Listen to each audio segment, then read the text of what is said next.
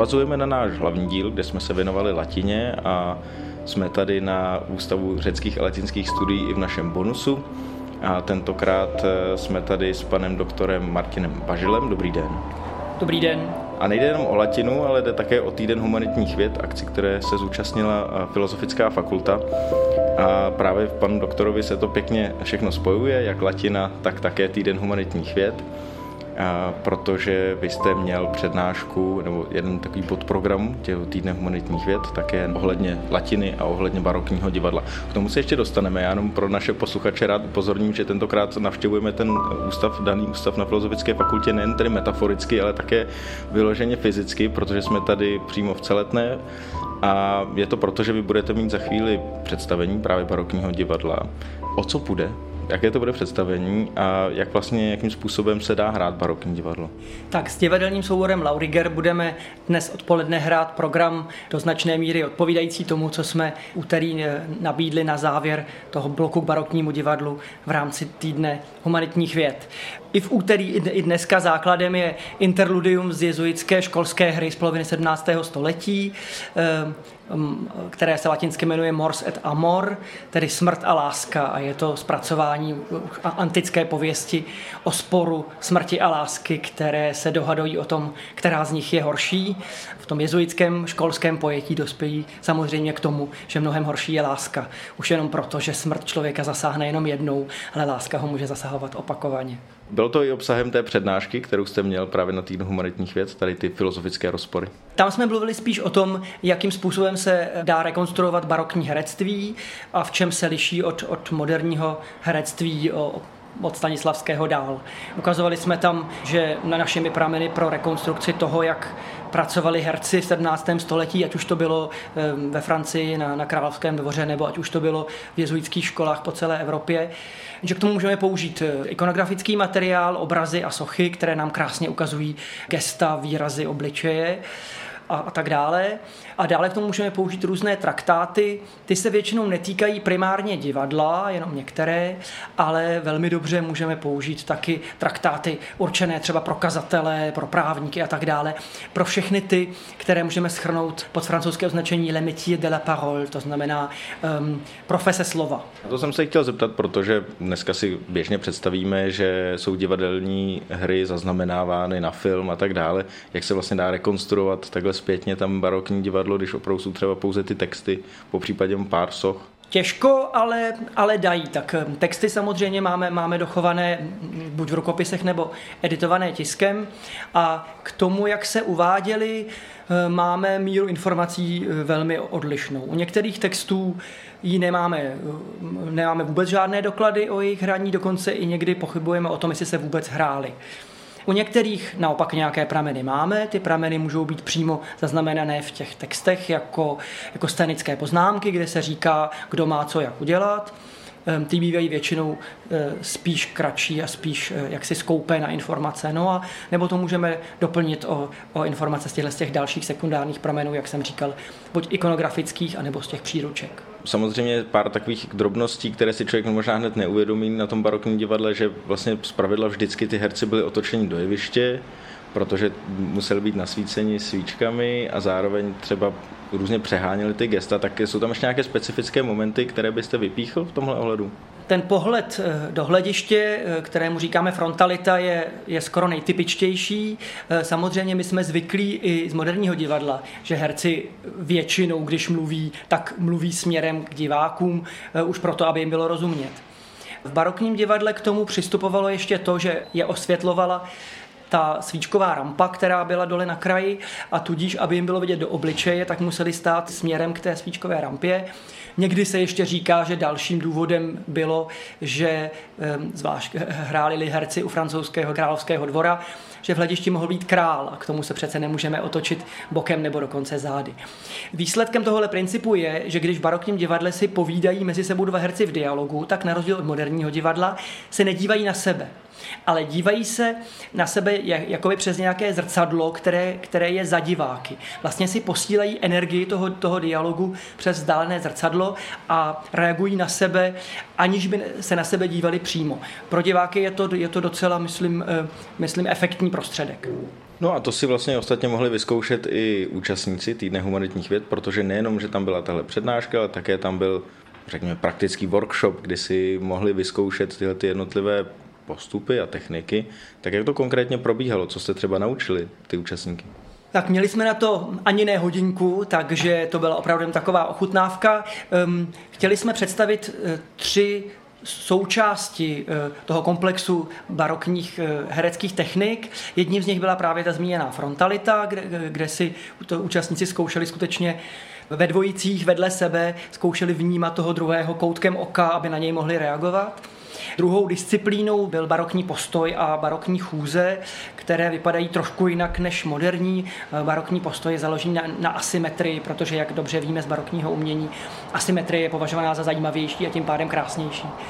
A tím třetím okruhem, který jsme představovali, byla už ta konkrétní barokní gesta, která mají, mají určitá pravidla, jak se konají, jaký mají průběh, že mají začátek, vrchol, pak se musí nějak rozpustit, aby na sebe už nepřitahovala pozornost. Je určitý prostor, kde se mohou odehrávat. A jsou gesta, která jsou, řekněme, um, přirozená nebo snadno pochopitelná, um, aniž bychom k němu museli mít nějaký klíč. A pak jsou konkrétní gesta semantická, která mají, mají význam uh, svázaný s určitými slovy, pojmy nebo, nebo okruhy slov, jako výrazy pro lásku, smrt, nenávist, Boha, peklo, porážku a tak dále. No a to se dostáváme k té latině. Barokní divadlo se opravdu jako vždy hrálo v latině? Ne, to určitě ne. V baroku se hrálo divadlo v národních jazycích v češtině zrovna moc ne. Ten divadelní život v té době v češtině byl, byl velmi okrajový, řekněme, ale máme spoustu her eh, dochovaných samozřejmě ve velkých jazycích evropských, francouzštině, němčině a tak dále. Náš soubor se orientuje na, na ty texty v latině, které pocházejí z prostředí jezuitského školství, kde latina byla hlavním vyučovacím jazykem a eh, smyslem bylo, aby, aby studenti na konci studia byli schopni v latině bez problémů konverzovat, vyjadřovat se a divadlo jim právě k tomuhle sloužilo. Teď navážu na ten náš díl s Lucí Pultrovou. Eh, jakou výslovnost využíváte té latiny? Je to Cicero nebo Kikero? Je to samozřejmě Cicero, protože v našem českém prostředí eh, se tahle výslovnost v barokní době používala. O té výslovnosti typu Kikero se v té době už vědělo, ale neprosadila se do, do, do praktického používání. Jiné evropské kultury používaly jinou výslovnost, třeba známá je ta, ta italská typu Cicero, která se ale ale třeba používá v hudebních dílech, protože na, na hudební provoz po celé Evropě měli prostě v tu dobu monopol Italové. A já bych se ještě vrátil k té asymetrii, protože jste říkal, že je to nuda, když je to symetrické. Zároveň jste psal na toho praktického workshopu do toho popisku, že je dobré mít volné oblečení, co vlastně jako přesně představuje ten pohyb barokní divadle, aby byl asymetrický. Tančí se tam například? Ne. Taneční pohyb a divadelní pohyb samozřejmě mají mezi sebou nějaké paralely, ale jsou v principu o, nebo v některých principech odlišné, třeba proto, že zrovna taneční pohyb v něčem symetrický být může. Herecký pohyb se snaží té symetrii, symetrie vyvarovat. Vychází to už z postoje, který herec eh, při, při hraní má, že nikdy nestojí s nohama u sebe, vždycky e, mívá jednu nohu trochu předsunutou, což ale dává jeho postoji určitou dynamiku, může rychle reagovat a například je taky mnohem stabilnější. Základní postoj je ten, který známe i z baletu, je to takzvaná čtvrtá baletní pozice, ve které je jedna noha mírně předsunutá dopředu. Nohy jsou ale ale vytočené špičkami ven od sebe. Nikdy nesměřují špičkami dopředu směrem, směrem k divákům. No a o, o tohle asymetrického postoje nohou se potom odvíjí vlastně i poloha páteře, a tím pádem i pozice rukou, které by nikdy neměly být ve stejné výšce a dělat obě to stejné symetrické gesto. Naráželi účastníci při tom praktickém workshopu na nějaké problémy nebo něco jim dělalo trable větší? Myslím, že ani ne. Měl jsem pocit, že si to, že si to užili a my jsme byli eh, velmi překvapeni tím, jak výborně jim to šlo. Ehm, jediné, co nás zaskočilo, byl veliký zájem, protože přišlo přes 50 zájemců. Měli jsme opravdu problém se všemi naraz komunikovat, museli jsme je rozdělit na tři skupiny a jedna z toho musela pracovat na chodbě, protože do té jedné učebny se prostě všichni nemohli vejít. Tak to je velmi potěšující slyšet, protože mm, Filozofická fakulta se týdne humanitních věd účastní poprvé. Jakým způsobem byste tuhle sérii přednášek hlediska různých workshopů a tak dále, vlastně ohodnotil z té své pozice jednoho z aktivních eh, promotérů, jednoho vlastně z aktivních účastníků celého toho bloku? Myslím, že je to výborný nápad, jak ukázat eh, veřejnosti, co se vlastně za tím pojmem humanitní vědy skrývá a umožnit jí udělat si lepší představu, tedy těm zájemcům, kteří, kteří k nám pak eh, váží krok nebo kteří si pustí streamy akcí, které se u nás konají. Myslím, že na, že na Filozofické fakultě, jak se to konalo poprvé, tak, tak ten formát ještě není úplně vyzkoušený. Letos eh, díky tomu tématu blízko baroka to přitáhlo hm, řadu kolegů, konec konců i nás, protože zrovna, zrovna nás to téma oslovilo. Možná si veřejnost ještě nezvykla k nám na fakultu na tenhle týden chodit, to se určitě s časem změní.